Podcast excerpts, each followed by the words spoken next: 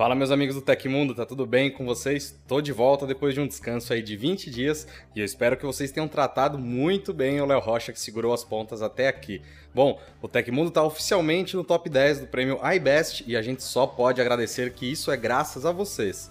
Mas pra gente ganhar, ainda vamos precisar de mais um montão de votos. Então vota aí no link na descrição do episódio e aproveita para compartilhar ele com geral para dar essa força pra gente. Agora chega de lenga-lenga, deixa aquele like, se inscreve no canal e fica até o final para não perder nenhuma notícia.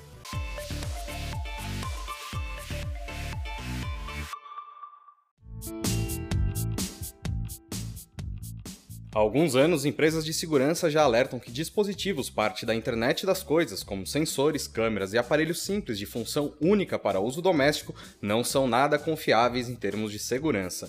Além de serem uma porta de entrada para redes caseiras, eles podem ser sequestrados para a aplicação de diferentes golpes e ataques. Mas até que ponto esse tipo de vulnerabilidade pode ser explorado? O especialista em segurança Martin Ron, da Avast, conseguiu invadir a própria cafeteira inteligente e instalar nela um ransomware, ou seja, o dispositivo ficou totalmente inutilizado e só seria devolvido ao dono mediante pagamento de resgate, nos mesmos moldes do WannaCry, aquele ransomware que preocupou metade do mundo em 2017. O teste foi totalmente controlado e seria difícil reproduzir as mesmas condições remotamente, mas a ideia era mostrar como esses aparelhos são vulneráveis. A invasão promovida pelo pesquisador não é tão fácil de ser feita, já que envolve ainda a criação de um firmware falso com base em engenharia reversa e conhecimento técnico avançado dos componentes da cafeteira. Porém, o sucesso indica a falta de cuidados em dispositivos IoT, um problema que já vem de anos e não parece ter evoluído o suficiente. Os astronautas da Estação Espacial Internacional vão ganhar um novo banheiro espacial mais confortável e compacto que as instalações utilizadas no momento. A novidade, que custou 23 milhões de dólares, o equivalente a 127 milhões de reais, chegará ao laboratório em órbita no início de outubro. Conhecido como Sistema de Gerenciamento de Resíduos Universal, ele é 65% menor e 40% mais leve que o banheiro da ISS atual, de acordo com a NASA responsável pelo projeto. Essa mesma tecnologia será utilizada nas espaçonaves das futuras missões do projeto Artemis, rumo à Lua e a Marte. Apresentando medidas comparáveis aos banheiros de camping, o novo sistema inclui um funil e uma mangueira com formato especial para urina e um assento, que pode ser usado pelas mulheres da tripulação e também para evacuações. Assim como o modelo antigo, ele utiliza o fluxo de ar para puxar a urina e as fezes do corpo, levando-as aos recipientes adequados. Desculpe aí quem tá jantando ou almoçando enquanto vê esta notícia. O novo banheiro da Estação Espacial Internacional será lançado em uma missão de reabastecimento de rotina,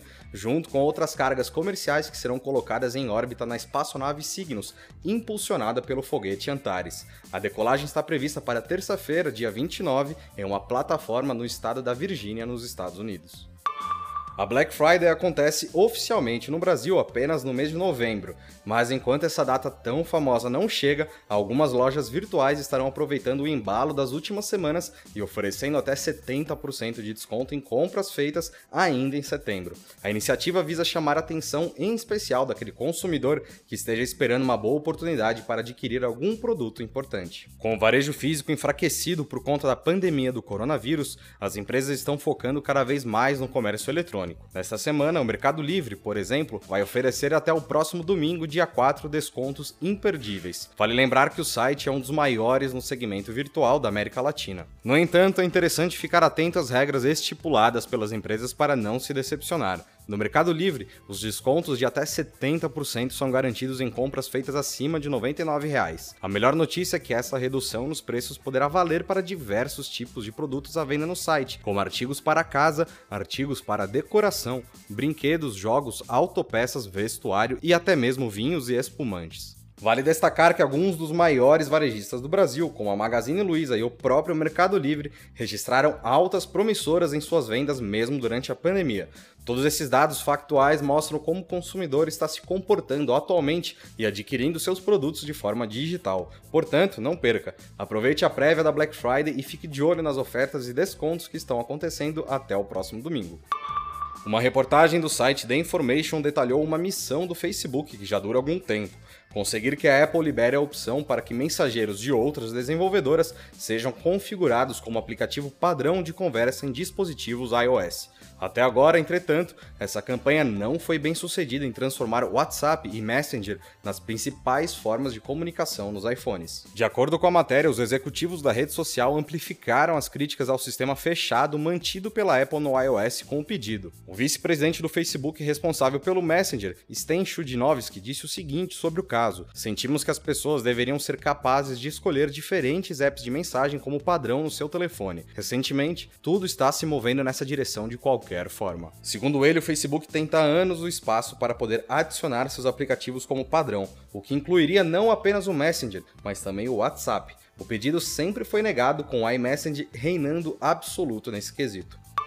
O Amazon Prime Day está chegando ao Brasil. A primeira edição do evento no país vai acontecer nos dias 13 e 14 de outubro de 2020 e a promessa é de promoções capazes de brigar com a Black Friday. De acordo com a Amazon, o Prime Day de 2020 terá globalmente a maior quantidade de itens com desconto do que qualquer edição anterior. Durante as 48 horas de evento, serão mais de um milhão de itens disponíveis nos 20 países participantes. No Brasil, o Prime Day conta com a participação de marcas como Lego, Positivo, Philips, Samsonite, Logitech, Hasbro, Nespresso, Havaianas, PlayStation, Microsoft, Gillette, Tanqueray, Grey Goose, entre outras. São mais de 15 mil promoções de produtos e marcas em mais de 30 categorias. Com o lançamento nacional em setembro de 2019, o Brasil é o país com crescimento mais rápido em assinaturas Amazon Prime, o serviço já possui membros em 95% dos municípios brasileiros. O Amazon Prime Day reúne três tipos de ofertas durante 48 horas. São elas: as ofertas UAU, que são aquelas com maiores porcentagens de desconto e maior destaque, ofertas que duram apenas 24 horas e ofertas relâmpago, que duram até 12 horas ou até acabar as quantidades. É possível visualizar quantos itens já foram vendidos nesta modalidade. As promoções são válidas apenas para assinantes do Amazon Prime,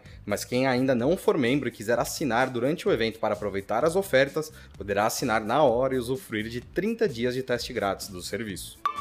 Aconteceu na história da tecnologia. Pouco mais de duas semanas após nomear Steve Jobs como CEO interino, a Apple lança sua campanha publicitária Think Different, ou Pense Diferente em tradução literal. Projetada para reintroduzir a marca Apple, a campanha foi quase universalmente elogiada pela imprensa, público em geral e indústria de publicidade, ganhando vários prêmios ao longo do caminho. Olhando para trás no contexto, Think Different foi o início simbólico do ressurgimento da Apple de quase um colapso na década de 90 para a empresa mais valiosa do mundo.